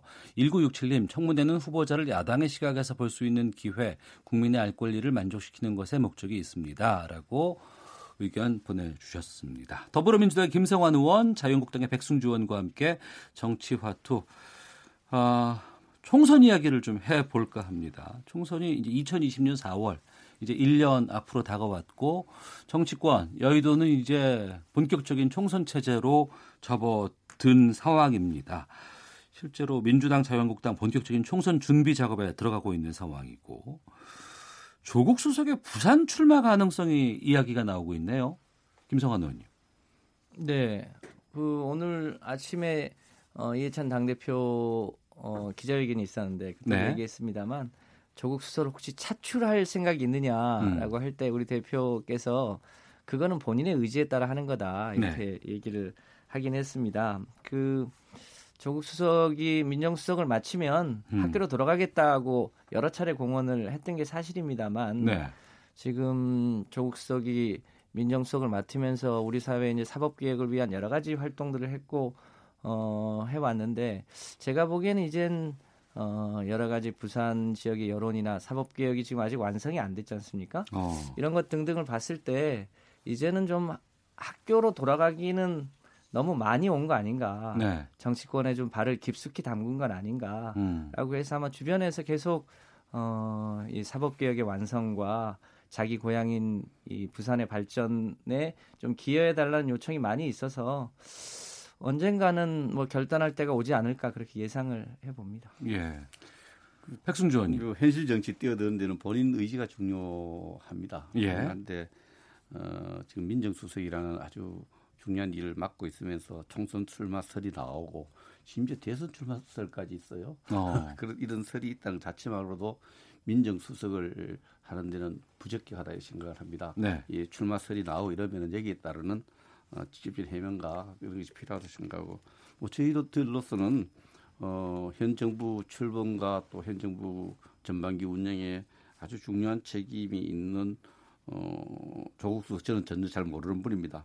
나온다면은 선거 구도가 아주 좋을 것 같아요. 네. 어차피 다음 총선은 음. 어, 문정부의 전반기에 대한 어떤 평가, 심판에 대한 어떤 의미가 강하기 때문에 네. 책임 있는 인사들이 다수에 어. 어, 뭐 총선 출마하는 거 저는 뭐 어, 환영할 일이다 생각하고요. 예. 그러나 그런 데 뜻을 두고 음. 있으면서 지금 공직을 특히 사정기관과 관련된 이 공직을 수행하는 것은 이건 불공정하다는 이야기를 들을 수밖에 없죠. 예. 사정기관에 사령탑이 있으면서 음. 선거를 준비한다는 것은 어, 불공정하다는 얘기를 들을 수 있기 때문에 경쟁자들로부터 네. 만약에 정치할 의지가 있다면은 어. 조속히 자기 입장을 신문을 정리하는 게 옳다고 생각합니다. 그러니까 한국당 입장에서는 조국 수석이 부산에 출마하게 되면 정권 심판원 차원에서 더 잘 됐다라고 판단하시네요. 저 이야기가 한국당 이야기하고 좀 아, 개인 자격으로 백승주 의 의견입니다. 아, 알겠습니다. 내년 총선 문재인 정부 중간 평가에다가 말씀하신 것처럼 또 대선 전초전으로 또 판단할 수 있는 여지도 있지 않을까 싶어요. 그 내년 총선이 갖는 정치적인 의미 뭐 민주당 쪽에서 좀 분석해 보신다면요. 어, 백승주 의원님도 말씀하셨습니다만 아무래도 이제 야당은 문재인 이제 정부가 출범한 지 3년이 되는 해에 치러지기 때문에 네. 이 정부에 대한 일종의 심판론 같은 걸 들고 나올 가능성이 높죠. 그런데 실제로 많은 국민들은 어, 일종의 이제 어, 반민특위 때문에 국년이 분열됐다고 하거나 5.18을 여러 가지 망언을 하거나 또 여러 가지 어, 냉전적 사고를 여전히 못 벗어나거나 네. 문재인 정부가 추진하라고 했던 뭐 공수처나 뭐 유치원 3법이나 여러 가지 개혁 입법을 끊임없이 자유한국당이 발목을 잡아왔잖아요. 그래서 이, 이 정당은 이제는 이 국민적 심판을 좀 받아야 된다. 일종의 자유한국당 심판론도 꽤 많이 있습니다. 음. 그래서 제가 보기에는 자유한국당 심판론 혹은 소멸론에 동의하는 국민들이 더 많지 않을까. 그렇게 예상을 합니다. 물론 저희가 더 잘해야 된다는 전제도 있겠습니다만 저희는 그래서 어, 우리 여당 입장에서는 어, 이참에 우리 사회가 조금 더 진전된 어, 진보와 보수의 예. 합리적 진보와 합리적 보수의 어, 뭐랄까 정쟁이 될 수 있도록 정치판이 좀 바뀌어져야 되는 거 아닌가 이런 음. 차원으로 이번 어, 다음 총선을 보고 있습니다. 정권 심판론에 대해서 정당 심판론을 얘기해 주셨는데 그렇죠. 백승주 의원님 뭐 시간 그런 부분도 있을 수 예. 있겠죠. 예. 있으나 이제 이미 어, 내년 총선을 전망하는 구도를 예, 예측하기 위해서는 가장 가까운 선거를 봐야 되거든요. 예. 창원 성안에 있었던 선거 또 창원 성산, 예. 창원 성산에 있었던 선거하고 이렇게 두 곳에서 진행된 선거를 이렇게 보면은 어, 이미 구도에서 심판론과 이게 정권을 안정적으로 운영하기 위한 어떤 이런 있었는데 네. 어, 민주당은 후보도 못 냈어요. 음. 창원 성산 지역에서는 예. 정의당하고 해서 제일 집권 여당이 후보조차 못 냈죠. 심판론이 들었다고 볼 수 있죠. 그리고 한 곳에서는 우리가 거의 60%대 우리가 이겼고요. 이런 흐름이 뭐 특정 지역에 또 해석을 뭐 의미를 좀 낮게 평가하는 어, 민주당은 낮게 평가하기지만 저는 큰 의미를 부여하고 있고요. 예. 그 점에서 내연 어, 집권 35개월째 어, 또 총선은 음. 어, 지난 35개월간 국정을 어떻게 끌어왔느냐, 네. 정치, 경제, 안보 이런 부분에 대해서 어, 심판도 할 거고 그 또 여러 정당이 있었잖아요. 예. 어, 짜, 작은 정당, 중간 정당, 크게 사이 정당들에 대한 심판이 있을 겁니다. 그래서 음. 이 다당제가 실험적으로 운영됐는데 거의 저는 다당제나 양당제로 가야 되는 심판, 정당 심판 할 겁니다. 그래서 어, 수권 정당끼리 했던 그런 어, 경쟁이 되지 않겠나 그렇게 봅니다. 알겠습니다. 속보 좀 전해드리고 헤드라인 뉴스 듣도록 하겠습니다. 오늘 오전 11시 44분쯤 강원도 고성군 현내면 야산에서 어, 원인을 알 수 없는 산불을 났다고 하는데요. 소방 당국이 즉시 헬기 넉 대 등을 동원해서 진화 작업을 하고 있다고 합니다. 또 자세한 내용 나오면 어, 청취자 여러분들께 알려드리도록 하겠습니다. 헤드라인 뉴스 듣고 계속해서 정치와투 이어가겠습니다. 세월호 참사 희생자 5주기인 오늘 전국 곳곳에서 희생자를 기리고 진상규명을 촉구하는 추모 행사가 열렸습니다. 오늘 오전 11시 44분쯤 강원도 고성군 현내면 송현리 DMZ 박물관 부근 민간인 통제선 야산에서 산불이 발생해 산림 당국이 진화 중입니다. 도널드 트럼프 미국 대통령은 현지 시간 15일 김정은 북한 국무위원장이 밝힌 3차 북미 정상회담 용의와 관련해 대화는 좋은 것이라며 긍정적 입장을 나타냈습니다. 북한이 유엔 인권 심사를 앞두고 제출한 보고서에서 북한 내 인권 증진의 최대 장애물은 국제사회의 대북 제재라고 주장했습니다. 프랑스 파리의 노트르담 대성당을 덮친 불길이 잡혔다고 AFP, 로이터 통신과 미국 CNN 방송 등이 파리 소방 당국을 인용해 전했습니다. 지금까지 헤드라인 뉴스 정원 나였습니다. 이어서 기상청의 송소진 씨 연결합니다. 미세먼지와 날씨 정보입니다. 구름 사이로 보이는 파란 하늘만큼 공기가 깨끗한 상태입니다. 지금 전국이 보통에서 좋음 단계의 먼지 농도를 보이고 있고요. 대기 확산이 원활해서 오늘을 비롯해 내일도 공기가 대체로 깨끗할 전망입니다. 지금 기온은 대부분 20도를 넘어서 따뜻한 상태입니다. 예상한 낮 기온이 서울 22도, 대전 23도, 광주와 대구 24도 등으로 어제보다 1도에서 4도 정도 높겠는데요. 밤에는 다시 빠르게 쌀쌀 쌀쌀해지니까요. 큰 일교차를 주의하시기 바랍니다. 한편 지금 중부 내륙과 강원 영동, 경북 지역에 건조 주의보가 발효 중이고 특히 강원 영동은 오늘 바람까지 강하게 불어서 각별히 불조심하셔야겠습니다. 오늘 전국에 구름 많이 끼다가 밤부터 내일 오전 사이에 제주도와 전남 경남 지방에 비가 오겠습니다. 현재 서울의 기온은 20.9도입니다. 미세먼지와 날씨 정보였습니다. 이어서 이 시각 교통 상황을 KBS 교통정보센터 박소영 씨가 전해드립니다. 있습니다.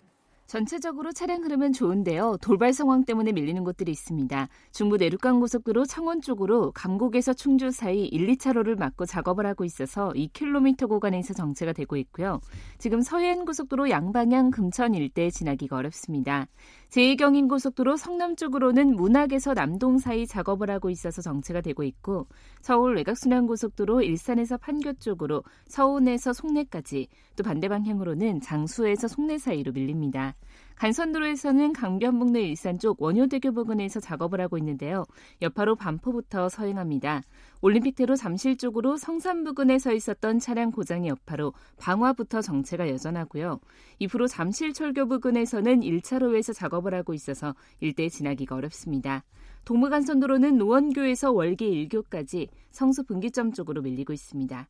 KBS 교통정보센터였습니다.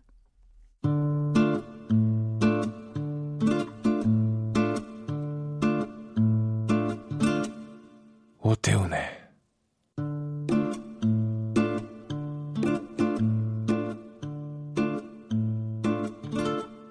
시사본부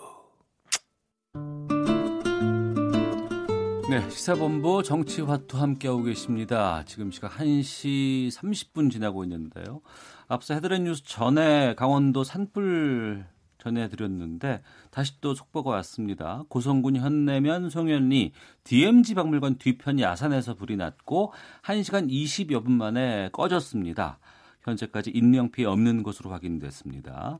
이 산불로 헬기 5대, 소방 차량 등 17대와 인력 69명이 투입됐고 지금은 잔불 정리를 하고 있습니다. 소방 당국은 정확한 피해 규모와 화재 원인 조사 중이라는 속보 알려드리겠습니다. 정치화투 더불어민주당의 김성환 의원, 자유한국당의 백승주 의원과 함께하고 있는데요. 아, 앞서 총선으로 체제로 들어갔다고 말씀드렸습니다만 내년 총선에 또 하나의 변수라고 한다 그러면 북미 간의 핵 협상 나아가서 그 남북 관계 성과가 얼마나 있느냐 이것도 포함이 되지 않을까 싶습니다. 아, 지난 4월 10일부터 11일까지 한미 정상회담이 있었는데 여기에 대한 두 분의 평가부터 먼저 듣도록 하겠습니다. 김성환 의원님께서 말씀해 주시죠. 네, 뭐 잘 아시다시피 하노이 회담에서 미국은 빅딜을 주장하고 어, 북한은 이제 small deal을 주장하는 바람에 이견이 노출이 돼서 합의가 안 됐잖아요. 네. 그 이후에 어, 한미 정상회담이 이제 처음으로 열렸는데 우리는 요 둘을 어떻게 소위 이 중재 조정 촉진할 수 있겠냐 싶어서 소위 이제 good enough deal이라는 걸 어, 말씀을 하고 있는 중이잖아요. 그러니까 어, 포괄적으로 합의하고 단계적으로 이행하자고 하는 취지를 가지고 어, 트럼프 대통령을 만났는데 트럼프 대통령이 그 이후에 기자회견 하는 내용으로 보면 네. 그 우리 이 대한민국이 주장하는 good enough deal 그러니까 어, 합의는 포괄적으로 그러니까 빅딜처럼 하고 실제로 실행은 어, small deal로 해서 단계적으로 이행하는 것에 대한 내용을 어, 우리 주장을 충분히 이해했다는 게 어, 이번 한미 회담의 결과 이제 나타난 얘기거든요. 예. 이,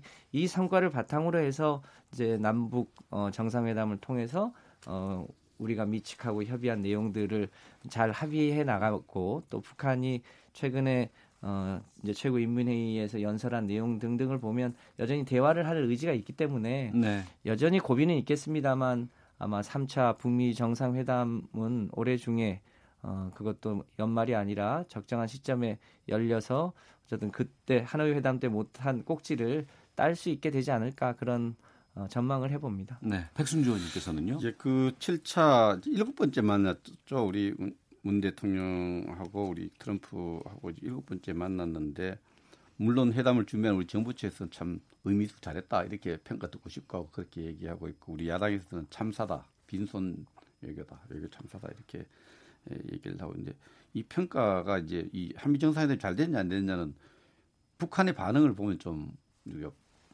다른 쪽에서 우리 여야를 넘어서 볼 수 있지 않습니까? 예. 북한이 이제 정상회담 끝나고 한, 한 7시간 정도 지났어. 김정은의 입을 통해서 육성을 통해서 시정 연설을 했어요. 예. 그 속에 이런 평가를 합니다. 우리 정부에 대해서 오지랖 넓게 중재자 역할, 촉진자 역할 이런 거 그만 두라는 메시지를 던졌죠. 예. 저는 굉장히 참담하고 굴욕적이라 생각합니다.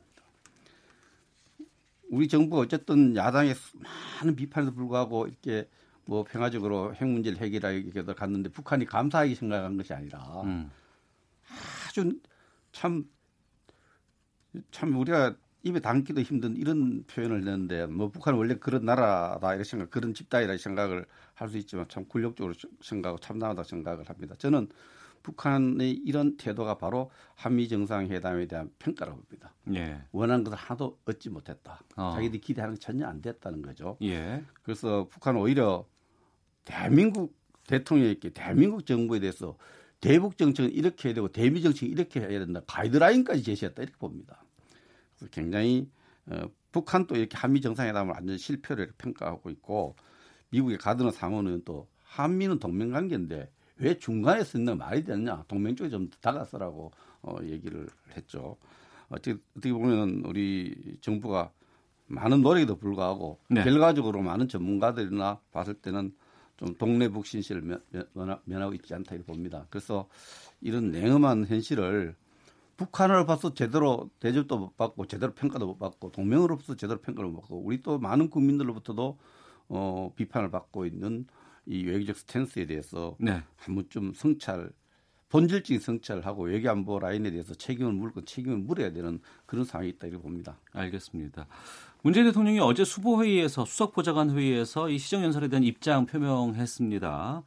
어, 많은 언론에서 대북 특사 파견할 것이다라고 전망을 했습니다만 어제는 어, 남북 정상회담 추진 의사를 밝히면서 그 배경에 관심 쏠리고 있는데 여기에 대해서 김성환 의원께서 앞서 백승주 의원의 어, 본질적인 성찰 포함해서 좀 말씀해 주시죠. 어, 지난 2년 전 사정을 보면요. 그때는 예. 언제 전쟁할지 모르는 상황이었잖아요. 근데 문재인 대통령이 어, 평창 올림픽 이후에 지금 대한민국 국민 중에 어, 전쟁을 걱정하는 국민들은 굉장히 많이 줄어들었죠. 그, 그것만으로도 굉장히 큰 진전을 이룬 겁니다. 네. 그때는 야당이 비판 안 했습니까? 그, 그런데 꾸준히 지금 전진해 오는 큰 도정에 있고 어, 강물이 어, 굽이치지만 결국 바다로 갈 거다 이렇게 봅니다.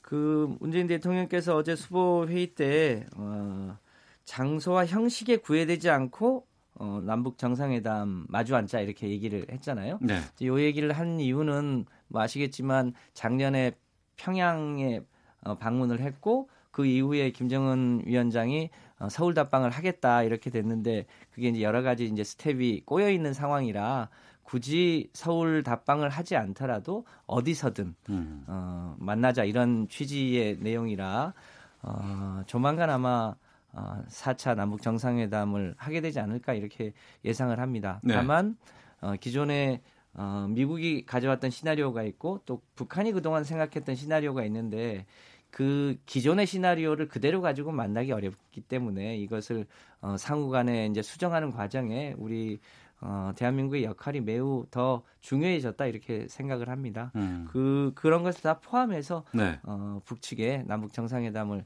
제안한 거 아닌가 그렇게 생각됩니다. 예, 해준 의원님, 예. 남북 정상회담은 성사 자체만으로서 한반도 역사를 바꾸는데 큰 의미는 없습니다.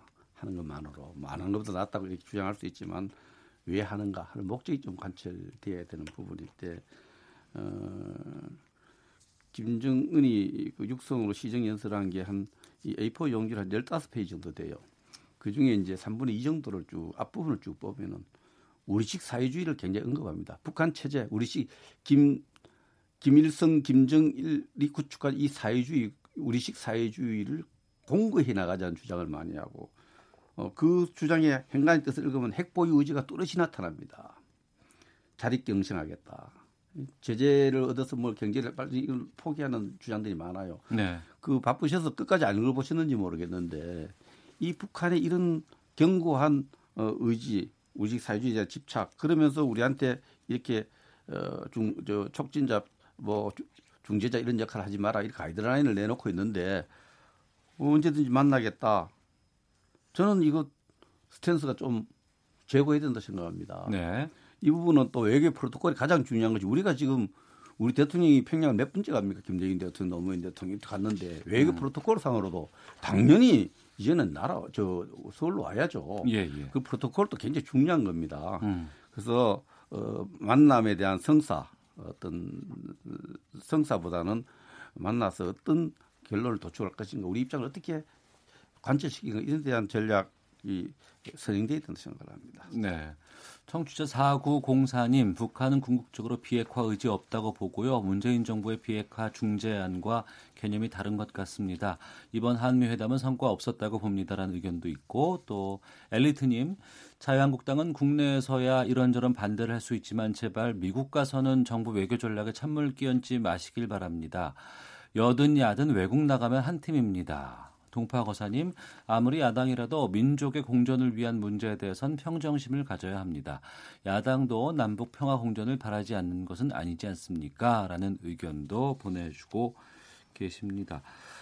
어, 이번에 보면은 그 4.27 남북 정상회담이라든가 9.19 평양 남북 정상회담과는 반대로 이제 특사 보내는 부분들은 좀 빠지는 것 같아요. 직접적인 남북 정상회담을 지금 제안을 한 부분으로 보이는데 북한 쪽에서 입장이 좀 달라진 겁니까? 아니면 특사를 뭐 거부했다고 봐야 될까요? 어떻게 판단하시는지요? 김상환 의원께서. 네, 북한의 사정을 정확하게 예측하기는 어렵습니다만 긍정적인 것은 지난번 하노이 회담 때 회담의 그 실무자들을 경질하지 않고 그대로 두거나 혹은 승진시켰다는 점에서 그 기조를 유지하겠다고 하는 게 긍정적인 점인데 네. 다만 북한이 어, 하노이 회담 때만 해도 영번 핵시설을 공개하고 폐기하는 대신 나름대로 제재 완화를 얻으려고 했는데 네.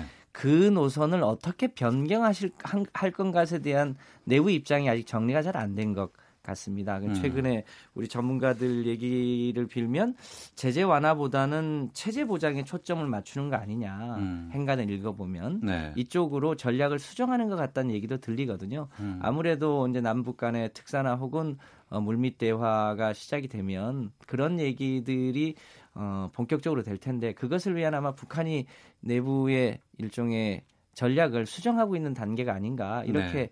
어, 예측이 됩니다. 이제 그런 음. 과정이 거치면 일종의 특사라든지 혹은 이제 어, 물밑 접촉을 통해서 남북 정상회담 일정이 잡히지 않을까 이렇게 예상됩니다. 네, 백승주 의원께서는 앞서서 시, 그 김정은 위원장의 시정 연설에 대해 상당히 불쾌함을 표시하셨는데 이후에 좀 남북 관계 어떻게 가야 된다고 보시는지 마무리 발언 부탁드리겠습니다. 뭐 불쾌하다는 표현은 부족하고요. 예, 참 참담했습니다. 북한 김정은이 어떻게 우리 대통령에게 콩 나와라 판 나와라 이렇게 가이드라인을 음. 제시합니까? 예. 중재자 역할 하지 마고 촉진자 역할 하지 마라 이렇게 얘기하는 것 자체에 대해서 그 자체도 충격인데 거기에 대해서 우리 정부가 그걸 대수롭게 생각하지 않은 부분도 이 정말 충격이에요. 음. 지금 아까 저 이번에 하노이 회담을 준비했던 사람들이 전부 다 건재하다 그랬는데 사실 최선이 김영처럼 보이는데 지금 김혁철 실무에서 끌어도 김혁철은 안 보이고 있습니다. 그 네. 부분 또 눈여겨 봐야 될 부분이고 지금 특사 가서 뭘 해야 되겠습니까? 북한에 가서 가서 기속만 하고 서로 서로 비핵화 뭐 이런 데 대한 추상적인 얘기 하려면 특사 안 가야 됩니다. 특사 가면은 북한 지도자들에게 너들 비핵화 의지를 분명하게 보여주지 않으면은 같이 갈 수 없다.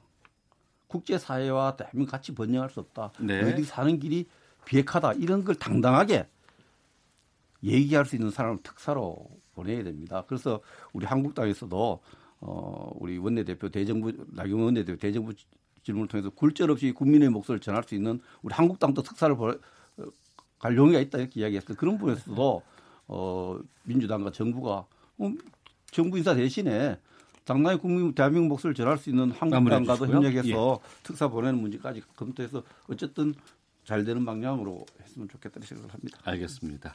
한 주간의 중요한 정치 현안 둘러싼 현직 의원들의 허심탄회한 속내를 들어보는 시간 정치화투 더불어민주당의 김성환 의원, 자유한국당의 백승주 의원 두 분과 함께했습니다. 두 분 말씀 고맙습니다. 네, 감사합니다. 감사합니다.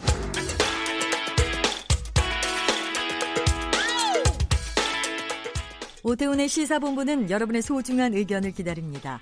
짧은 문자 50원, 긴 문자 100원의 정보 이용료가 되는 샵 9730, 우물정 9730번으로 문자 보내주십시오. KBS 라디오 앱 콩은 무료입니다. KBS 라디오 오태훈의 시사본부. 지금 여러분은 대한민국 라디오 유일의 점심 시사 프로그램을 듣고 계십니다. 네, 어, 화요일 마지막 시간입니다. 연예계, 문화계 뉴스들을 깊이 있게 다뤄보는 문화살롱 문화평론가 하재근 씨와 함께하겠습니다. 어서 오십시오. 예, 안녕하세요. 오늘은 스포츠 소식을 좀 다뤄볼까 하는데 예. 타이거 우즈가 11년 만에 골프 메이저 우승을 했어요. 예, 금세기 대스타라고 할 수 있는 타이거 우즈. 예, 예. 골프 선수인데 어. 한동안 우승권에서 멀어져 있다가 예. 요번에 미국의 마스터스라는 메이저 대회에서 네. 11년 만에 우승을 한 거예요. 어. 그리고 이제 이 타이거 우즈가 메이저 대회에서 역전승을 해본 적이 없는데 네. 항상 여유 있게 이겼던 거죠. 어. 이번에는 계속 뒤에서 쫓아가다가 역전승을 했고 네. 44살의 나이로 역대 두 번째 최고령 음. 그러니까 잭 니클라우스가 과거에 40, 46세, 46이 최고령이거든요. 네. 요번엔 44살로 굉장히 나이가 많은 거죠. 타이거 우즈가 지금 44이나 됐어요. 그렇죠. 예. 네. 44세의 아. 나이로 예. 우승을 했다고 해서 인간 승리로 어. 지구촌에서 화제가 되고 있습니다. 예. 뭐 경기 할 때 뭐 행동 하나하나 뭐 껌 씹는 것까지도 화제가 네. 될 정도로 타이거 우즈가 껌을 계속 씹어서 네. 야 이거 무슨 집중력을 높이기 위한 무슨 뭐 그런 어떤 방식인가 이렇게 관심을 모았었는데 타이거 우즈가 나중에 얘기를 했는데 아 그런 어. 게 아니라 예. 아, 배가 고파서 네. 껌을 씹으면 식욕을 좀 허기를 참을 수 있더라. 아. 본인이 너무 음식을 많이 먹어서 예, 예. 그러니까 타이거 우즈가 몸이 그 전성기 몸매에서 많이 불어났다. 예. 도저히 현역으로는 돌아올 수 없을 것 같다는 음. 이야기가 2년 전까지만 해도 나왔었거든요. 네. 그런데 지금 현역, 그러니까 현역이란다 참, 그러니까 전성기 시절 음. 그 몸매로 돌아왔다고 하는데 네. 아마 그 다이어트의 비결이 어. 껌이었던 것 같습니다. 아, 껌 그래요? 다이어트. 그 식욕을 좀 억제하기 예. 위한 방안으로 껌을 예. 씹으면서 경기를 했다. 그랬다고 합니다. 어. 타이거 우즈 뭐 엄청 났었잖아요. 네. 많은 사람들이 어 골프 신동이었다가 골프 천재였다 이렇게까지 얘기를 했었는데 네. 저는 그래도 거의 뭐 끝난 줄 알았었거든요. 여러 가지 네. 스캔들도 많았고 뭐 여러 가지 불미스러운 일도 참 많았는데 네. 이번에 우즈의 태도가 상당히 많이 변했다 이런 얘기가 들리더라고요. 네, 이번에 타이거 우즈가 우, 기자회견을 나중에 우승하고 나서 하면서 감사한다. 운이 좋았다 어. 이런 말들을 했다는 거예요. 겸손하게. 예. 예, 예. 전성기 시절엔 이런 말들을 하지 않았다. 음. 나 내가 우승하는 건 당연하지. 네. 난 잘하니까. 어. 약간 이런 자신감 넘치는 모습. 예. 그런데 지금 44살이 된 타이거 우즈는 음. 겸손한 사람으로 바뀌었다. 네. 타이거 우즈가 처음으로 이 메이저 대회에서 우승한 게 97년인데 어. 그때는 타이거 우즈의 아버지가 타이거 우즈를 이제 반겨줬었는데 네. 이번에 그 아버지는 돌아가셨고 음. 타이거 우즈 본인이 아버지가 됐는데 네. 젊은 시절하고는 사뭇 다른 어. 뭔가 인격적으로 성숙하고 겸손한 모습을 보이면서 네. 이렇게 이제 이 정서적으로 사람이 안정이 됐다면 어. 앞으로 또 상당 기간 전성기를 다시 한번 찾을 수 있지 않겠느냐 네. 그런 기대도 나오고 있습니다. 예. 청취자 정경화님이 뚱뚱한 미켈슨도 껌을 씹던데요라고 개인차가 있겠죠. 고 5952님 마스터즈 우승한 타이거 우즈 인간 승리 축하합니다. 3821 하나님 타이거 우즈의 부활 저는 골프도 치지 않는데 왜 이렇게 감동적인지 울컥했습니다라고 의견도 보내주셨습니다. 골프 안 치는 중년 남성들에게까지 이 타이거 우즈의 부활에 많은 공감을 얻고 있는 것 같습니다. 예. 아예 예. 현역으로 돌아오지 못할 거라고 한 어. 2년 전만 해도 네네. 이야기가 나왔었거든요. 예. 근데 지금 우승까지 하니까 음. 인간 승리죠. 거기다 겸손해지기까지. 겸손해졌고 인격적으로도 성숙해졌고. 예.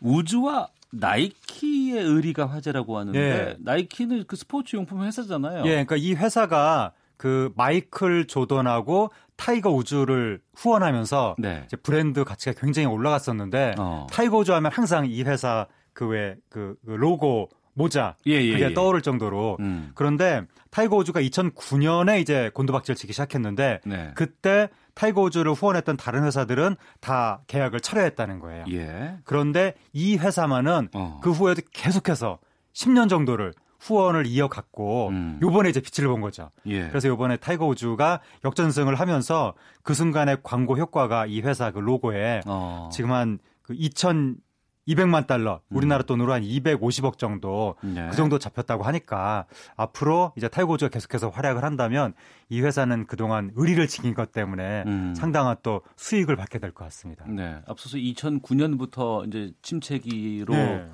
들어섰다라고 하셨는데 지난 10년 동안 타이거 우즈에게 무슨 일이 있었던 거예요? 2009년에 세기의 불륜 스캔들. 그때 그래서 타이거 우즈가 부인한테 그 저기 재산 분할을 한 1조 가까이 수천억 정도를 했던 걸로 기억이 나는데 네. 그때부터 이제 침체기로 접어들기 시작해서 음. 이제 그 후로 2014년에는 설상가상으로 허리 수술까지 하게 되고 예. 2017년에는 또 약물 복용한 채로 운전하다가 체포된 적이 있고 아이고. 10년 정도를 굉장히 안 좋게 시간을 보내서 몸이 네. 완전히 이제 망가지고 음. 현역의 몸이 아니게 되고 네. 세계 랭킹이 1199등 1199등이라는 예. 숫자가 있어요? 예, 1199등. 어. 예, 그렇게 예. 밀려나서 아 이제 앞으로 타이거 우즈는 선수가 아니라 골프장 무슨 뭐 코스 설계 음. 이런 거 하면서 살게 될 것이다. 과거의 명성만 남고 그냥 그걸로 예. 그냥 근근히 유지하겠지라고 예. 생각을 그렇게 했는데 그렇게 다 생각을 했었는데 예. 매우 놀랍게도 어. 요번에 엄청난 그 재활 훈련을 해서 돌아와서 어. 11년 만에 우승. 특히 요번에 우승한 마스터스 같은 경우에는 14년 만에 우승을 했고 네. 올해 이제 타이거 우즈 세계 랭킹이 6위에 올라설 것으로 예측되고 있습니다. 아, 1199등에서 6위까지 상승을. 예. 어. 그동안의 노력이 참 많아 많이 있지 않았을까 또 싶네요. 그 타이거 우즈 하면은 천재라고 다들 생각하고 있었는데 요번에 예. 재기하는 과정은 천재라서가 아니라 어. 정말 인간 승리의 과정이 있었던 것 같고 예. 아마 2009년 불륜 스캔들 이후로 어. 엄청난 지탄을 받았거든요. 예, 예. 그때 이후로 정신적으로도 많이 무너졌, 무너졌던 것 같은데 어. 이번에 몸을 회복했을 뿐만이 아니라 정신적으로도 이제 어느 정도 과거의 상처에서 좀 회복이 돼서 어. 이제는 좀 세상을 향해서 당당하게 설 수 있게 된 것이 아닌가. 예. 몸뿐만이 아니라 마음이 회복된 것을 통해서 음. 경기력도 음. 향상된 것 같습니다. 네. 저 밖에 계시는 우리 엔지니어 분께서 타이거 우즈가 원래 채 많이 집어던지고 관중들에게 화내는 짜증이 참 유명했었는데 네. 최근엔 전혀 그런 모습이 없다는 제보까지 네. 보내주고 계십니다. 많은 분들께서 인간 승리 좀 이렇게 해서 좀 기뻐하시는 것 같아요. 부활을 알리는 것에 대해서. 그렇죠. 그러니까 음. 44세면 중년기로 접어들었는데 네. 청년기에 그렇게 잘 나갔던 사람이 완전히 허물어져서 10년 정도를 고통 속에서 보내고 음. 중년기에 다시 부활한 모습이 그 다른 분들 골프 팬이 아니어도 그 모습을 보면서 좀 용기를 얻는 것 같습니다. 잭 니클라우스의 기록을 깰 것인가 이것도 화제가 될것 네, 같아요. 잭 니클라우스가 골프계의 신화인데 예. 타이거 우즈가 이제 부활했기 때문에 음. 앞으로 잭 니클라우스의 기록들을 거의 이제 따라가지 않겠느냐. 마스터스 같은 경우에 잭 니클라우스가 최다승했는데 6회를 우승을 했거든요. 네. 이번에 타이거 우즈가 5승을 했기 때문에 앞으로 6승 이상까지도 바라볼 수 있고 그다음에 잭 니클라우스가 그 메이저 대회 최다승을 했는데 18승이거든요. 음. 근데 이번에 타이거 우즈가 15승을 했기 때문에 아, 그래요? 예. 어. 앞으로 4승만 더하면 이제 역대 세계 최고 신기록이 되는 거죠. 예. 자, 오태훈의 시사본부 하재근의 문화살롱 함께하고 계십니다. 방탄소년단 컴백 소식이 있어요? 네, 방탄소년단. 네. 지난 12일에 Map of the Soul, 페르소나, 영혼의 지도, 가면 이런 제목으로 앨범을 그 앨범 노래 제목인가요? 앨범 타이틀. 아, 앨범 이 앨범 타이틀. 네. 아. 방탄소년단은 좀 어렵습니다. 항상 예. 앨범을 이게 그 저기 자기 자신의 정체성을 탐구한다는 의미로. 어. 그래서 이렇게 앨범을 냈는데 요게 이제 선 주문량이 302만 장이 나온 거죠. 302만 장. 302만 장. 장. 네. 요즘도 앨범 이렇게 판매하고 그러나요? 앨범은 팔긴 팔죠. 안 팔려서 걱정이지. 예, 파는 예. 사람은 팔죠. 어. 사는 사람이 안 사서 그렇지. 그런데 302만 장 네. 선주 문양이 나왔다. 그러니까 우리나라 앨범 판매 역대 기네스 기록이 예. 김건모 씨 잘못된 만남 아, 예. 286만 장. 그 언제적 얘기입니까? 그게? 90년대죠. 이게 기록인데. 예, 예. 요번에 선주문이 302만 장이 나왔기 때문에 어. 선주문은 실제 판매는 아니고 네. 판매 앨범 파는 분들이 이제 아 이거는 틀림없이 많이 팔릴 거야라고 생각하고 어. 미리 분량을 확보해 놓은 거거든요. 예, 예. 그래서 아마 100% 기록을 깰 거라고 확언할 수는 없지만 지금 분위기가 앨범 발매하고 3일 만에 180만 장이 실제로 팔렸기 때문에 음. 이대로 가면 어, 김건모 씨 기록을 깨게 될 것으로 보입니다. 네. 우리나라에서도 그런 상황인데 음원 같은 경우는 전 세계적으로 지금 팔릴 거 아니에요? 네. 아이튠즈 앨범 차트 미국, 영국을 비롯해서 세계 86곳에서 1위. 86개국에서 네, 세계 거의 유엔을 차려도 될 것 같은 느낌입니다. 어. 그다음에 어, 타이틀곡이 세계 67곳의 싱글 차트에서 1위.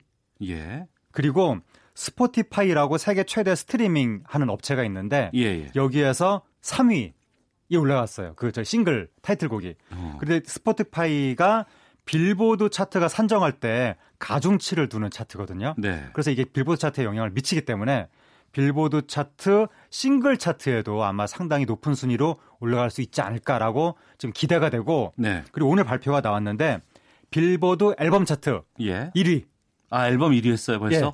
그 원래 빌보드 요번에 4월 27일자인데 음. 4월 20, 27일자가 18일까지의 판매량을 기준으로 상정을 하는데 네. 15일 현지 시간으로 15일에 발표가 나왔습니다. 어. 18일까지 볼 것도 없다. 어. 경쟁자가 없다. 예. 네, 이미 1위 확정. 어. 발표가 미리 나왔습니다. 예. 오늘 발표 나왔고 사상 최초로 영국에서도 앨범 차트 1위. 음. 지금 예정 확실시 된다라고 영국에서도 발표가 나왔고 그리고 이 방탄소년단이 빌보드 앨범 차트 지난 1년이 채 안 되는 기간에 3번 1등하는 거거든요. 이렇게 네. 되면 1년도 안 되는 기간에 3번 1등한 팀이 역사상 또 있었는지 이거 좀 음. 알아봐야 되는데 이것도 상당히 희귀한 기록, 일 것 같습니다. 네. 방탄의 컴백 무대는 우리나라가 아니고 미국의 SNL이라는 네. 프로그램이었다면서요? Saturday Night Live. Live. 네, 예, 미국 예. SNL. 굉장히 미, 유명한 그러니까 미국의 유명한 예능 프로그램에 그동안 도장 깨기로 쭉 출연을 했는데 네. 그 중에서도 유명 of the 유명 제일 유명한 게 SNL인데 어. 거기에 이번에 컴백 무대로 SNL에서 딱 출연을 해서 예. 그 앞에 뭐 일주일 전부터 팬들이 노숙을 했다고 하고 그 NBC 방송국이거든요, 미국에. 어. NBC 진행자들이 우리 방송국 앞에 이렇게 길게 줄을 선 건 처음이다, 막 그러면서 음. 깜짝 놀랐다고 합니다. 네. 앞으로 어떤 무대에 서게 될까요? 어, MBC에서 지금 홍보를 하고 있는데, 어, 기대하시라. Billboard Music Award에 방탄소년단 출연 예정이라고 지금 홍보를 하고 있거든요. 음. 5월 1일 날 Billboard Music Award를 하는데 네. 지금 방탄소년단이 출연한다고 메인으로 홍보를 하고 있는 거예요. 어. 그, 그 무대에 서게 되고 거기에 지금 두 개 부문 후, 후보에 올랐는데 예. 지금 한 달 전부터 이렇게 홍보를 하는 것을 보면 어. 아마 두 개 부문 모두에서 상을 받아서 이관왕이 되지 않을까라고 예. 기대가 되고 그 다음에 5월 4일부터 이제 세계 투어에 나서는데 뭐 미국, 영국 등등등. 어. 특히 이제 최근에 Bohemian Rhapsody 영화로 친숙해진 웸블리 예, 예, 예. Live Aid Queen 어. 공연이 열렸던 바로 그 스타디움 어. 거기서 지금 6월 1일에 공연을 하게 되는데 9만석이 90분 만에 매진이 되고 지금 현지에서는 천만 원이 넘는 암표까지 네. 등장했다고 합니다. 암표가 천만 원이요? 예, 그랬다고 합니다. 아이고 어마어마하군요. 예. 네. 지금 그 CNN이 뭐라고 보도를 했냐면 네. 이 한국의 보이 밴드가 세계를 정복했음을 의지, 의심할 여지가 없다라고 음. 보도를 했습니다. 자, 지금 노래가 나가고 있는데요. 이 방탄소년단의 신곡입니다. 작은 것들을 위한 시라고 하는데 이 노래 들으시면서 아, 하재근 문화평론가는 보내드려야 될 것 같습니다. 오늘 말씀 고맙습니다. 감사합니다. 예, 오태훈의 시사본부도 마치도록 하겠습니다. 내일 뵙겠습니다. 안녕히 계십시오.